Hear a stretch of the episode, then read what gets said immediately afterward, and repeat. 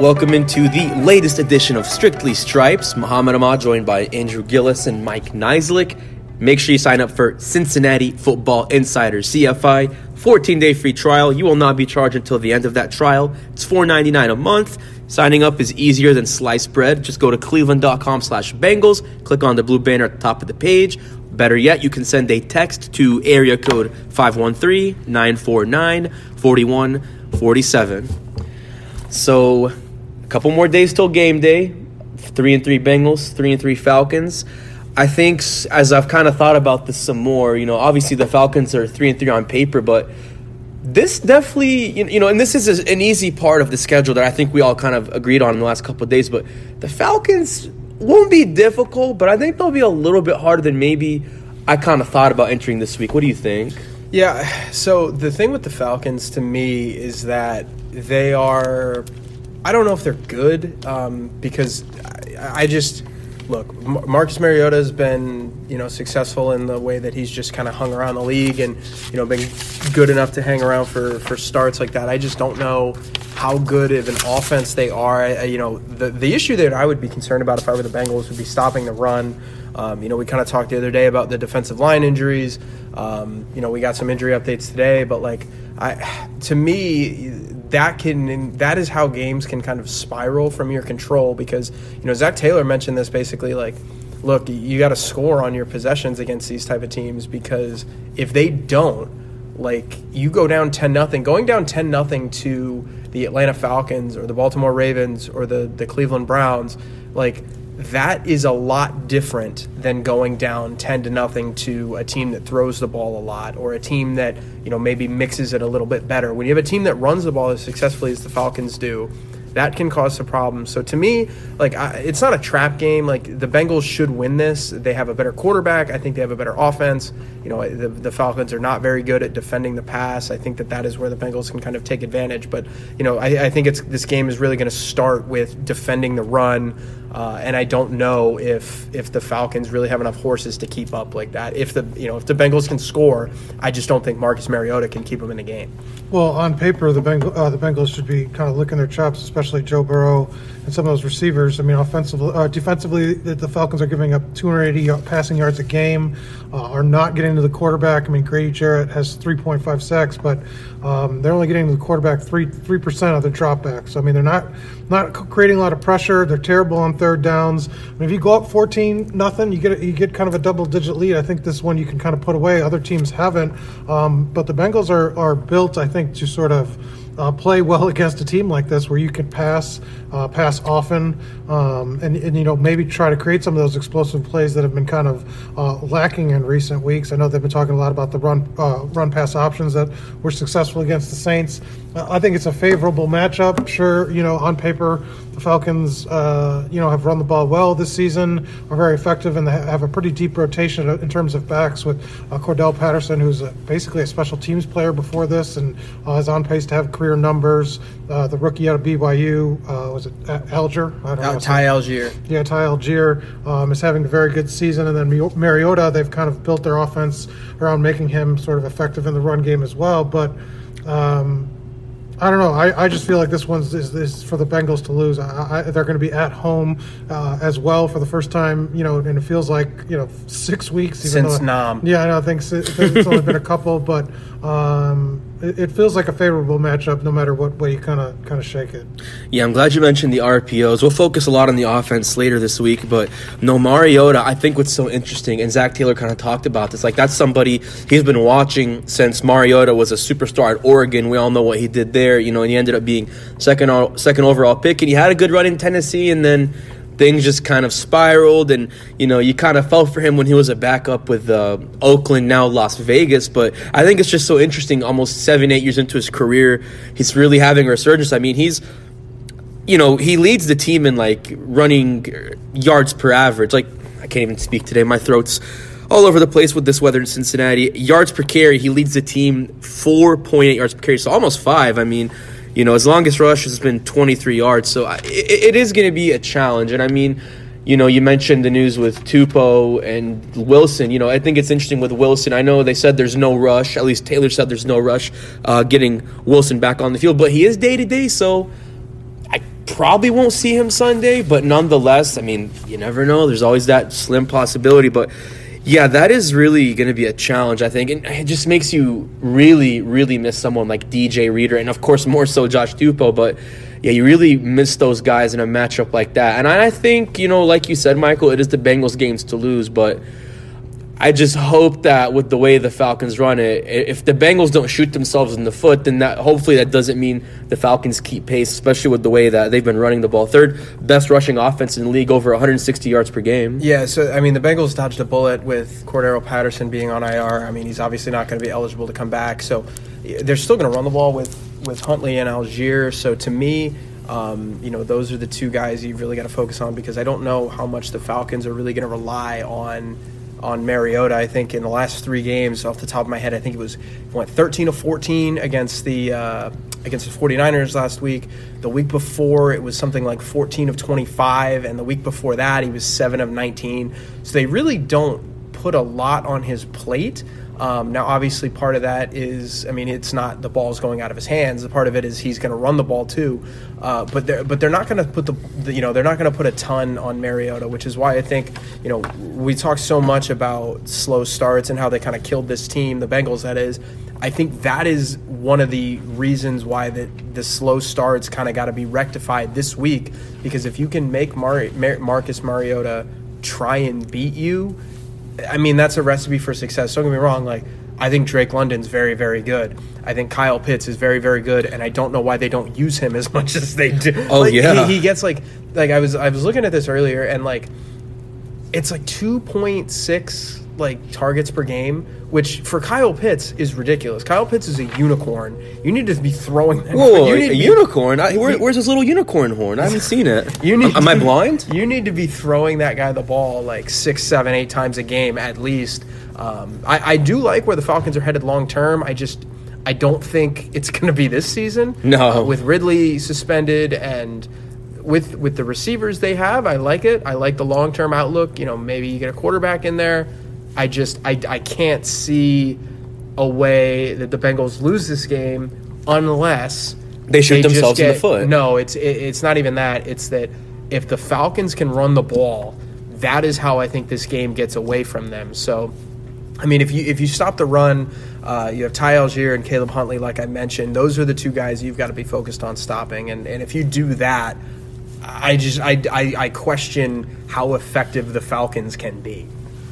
I think too, you know, the, the the thing that'll help the Bengals, and this is especially if it's the likely case that there's no Logan Wilson. I think where uh, Lou Anarumo said they struggled in the first half against the Saints was on those big runs. They couldn't get to those those B gaps, which a lot of that, you know, obviously goes back to not having Tupou and Reader. But I think with the way they have Germaine Pratt, Akeem Davis Gaither, uh, even though they are better known for their pass coverage, I could still see them filling in those B gaps to prevent those big explosive runs from Mariota or Allgeier or whoever. But man, I'm so glad you mentioned Pitts. I mean, I've been watching this guy since he was in college because you know when I was in college, I covered Kentucky and Florida came to Lexington in 2019, and I think at least that specific season against Kentucky he had one of his best games. And I remember watching with my partner at the time, and I looked at her and said this guy is not normal. Like this guy is a tight end who plays like a wide receiver, but he could block like a lineman. Like there's a reason why I think he went fifth overall, you know, in the NFL draft, and so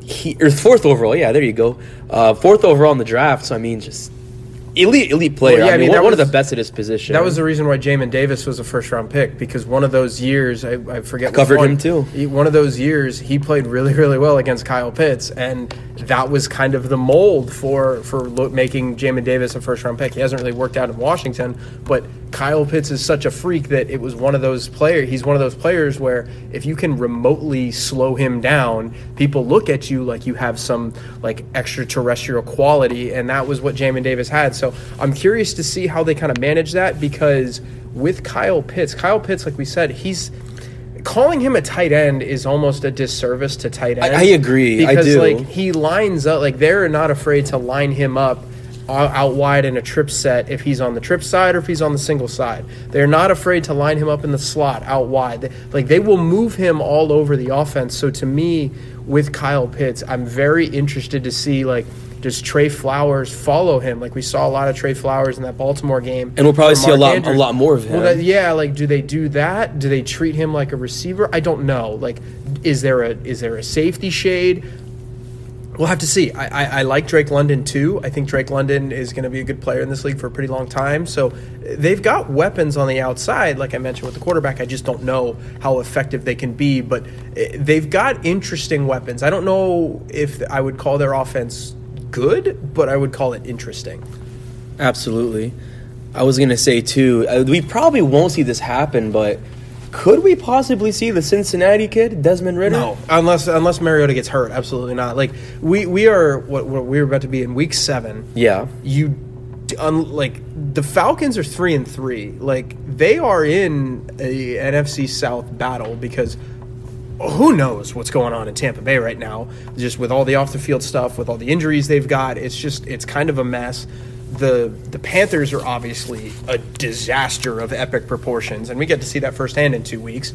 Then you've got the Saints who are two and four, and the Falcons are three and three. So this the, like the Falcons are right there in the divisional lead, and you you just don't turn to a rookie like that unless Marcus Mariota is being helped off the field. So that's just like, like Zac Taylor said today. Like there is not really a situation or a circumstance, especially in this one, where you prepare for a backup. Now, maybe if Right. Mariota was dealing with a pulled hamstring and a pulled something or this or that or the other, maybe you prepare a little bit more for Ridder. But uh, unless something goes catastrophically wrong for for Mariota and his health.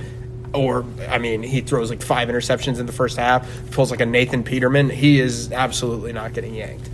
you know that definitely makes sense. And, and I was thinking more so of like you know, do they kind of kind of like play him as a wildcat or something along that line? Because obviously he's a good No, I running mean, if player. you're gonna play the Wildcat, Mariota's your guy, Right. Like, but I don't even know why. But, you, but yeah. do you also maybe try to put in Ridder in there to make it interesting? Not that Mariota's not the guy; he absolutely is. I mean, he hasn't played all season in that way. I mean, Right. I don't think he has a single touch, so I wouldn't imagine that they'd sort of.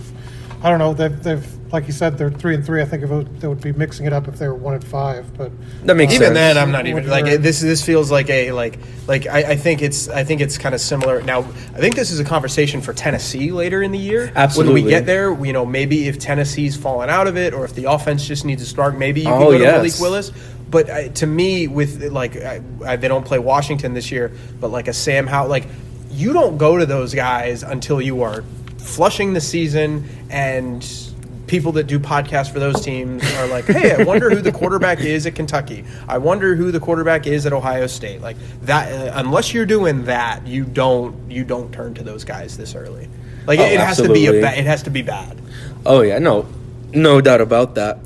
Since we're kind of talking about coverage, uh, you know, I think we'll definitely see a lot of uh, Tre Flowers, like you mentioned, uh, especially to help with that that coverage on the side of Pitts and whatnot, particularly with no Logan Wilson, which could be the case. Again, to emphasize, not for sure, but could be the case. With Eli Apple, I'm, I'll kind of want your take on this. I think overall he did he did okay. I say this cautiously. He did it okay against the Saints, but like when you get burned by Rashid Shaheed, who's the undrafted rookie that was off the practice squad on like a 44 yard run, and you tr- get tripped up with Marquez Callaway at the very end of the game where Dax Hill pretty much came to the rescue with his Superman cape and swatted. I mean, I don't know. Like, does he get burned by Cordarrelle Patterson? Does he get burned by somebody?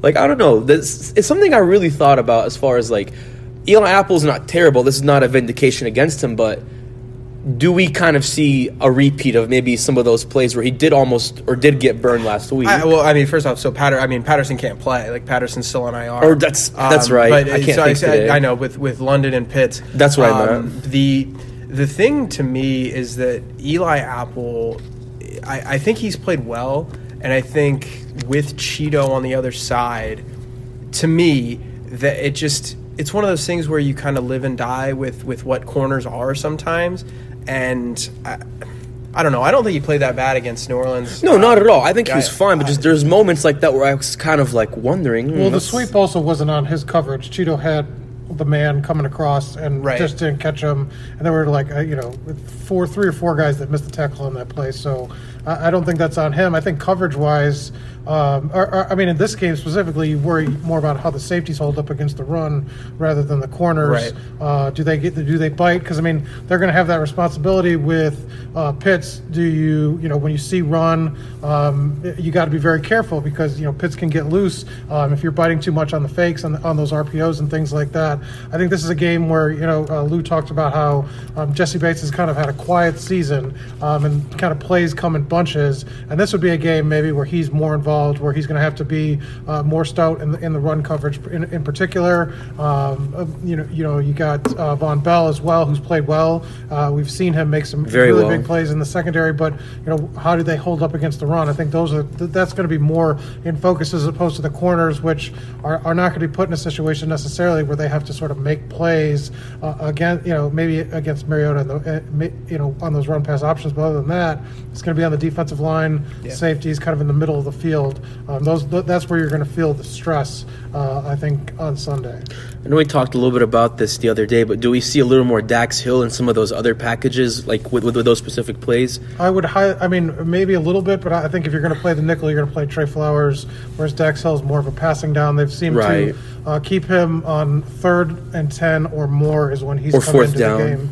Um, no, well, no, in, in passing situations. Right, yeah, yeah, right. passing situations, you're you're seeing Dax Hill, um, you know, just really a handful of snaps. So when it's anything inside 10 yards, I don't think he's playing all this season. Yeah, and I don't know how much they're gonna. I don't know how much you can use a guy like that against a team that runs the ball and runs the ball as effectively as the Falcons do. Uh, just because you're, you're going to want some size up there. So, you know, we, we've had this conversation before, and, and Lou has mentioned this. Like, you're not going to take Jessie Bates off the field. You're not going to take Vonn Bell off the field. So basically, what you're saying is, okay, we need to run a three safety set here. Right. And when you do that, that's great against passing downs, like Mike was kind of talking about.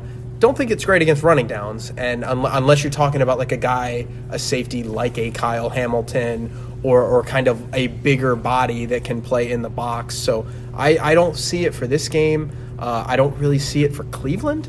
Uh, for Dax Hill, I don't even think I would see it for a uh, uh, for a Carolina. Sure. To me, this is you know, da- th- I mean, hell, maybe A very maybe exclu- injuries, exclusive i- i- situations. Yeah, sub package situations. Maybe injuries happen, but towards the end of the year, they're going to need him. It's just not going to be right now. When you play Kansas City, when you play Tampa, when Play you Buffalo. when you play those teams that are going to do all of the things that they do so well, you're going to need Dax Hill. But right now, he's no, not it.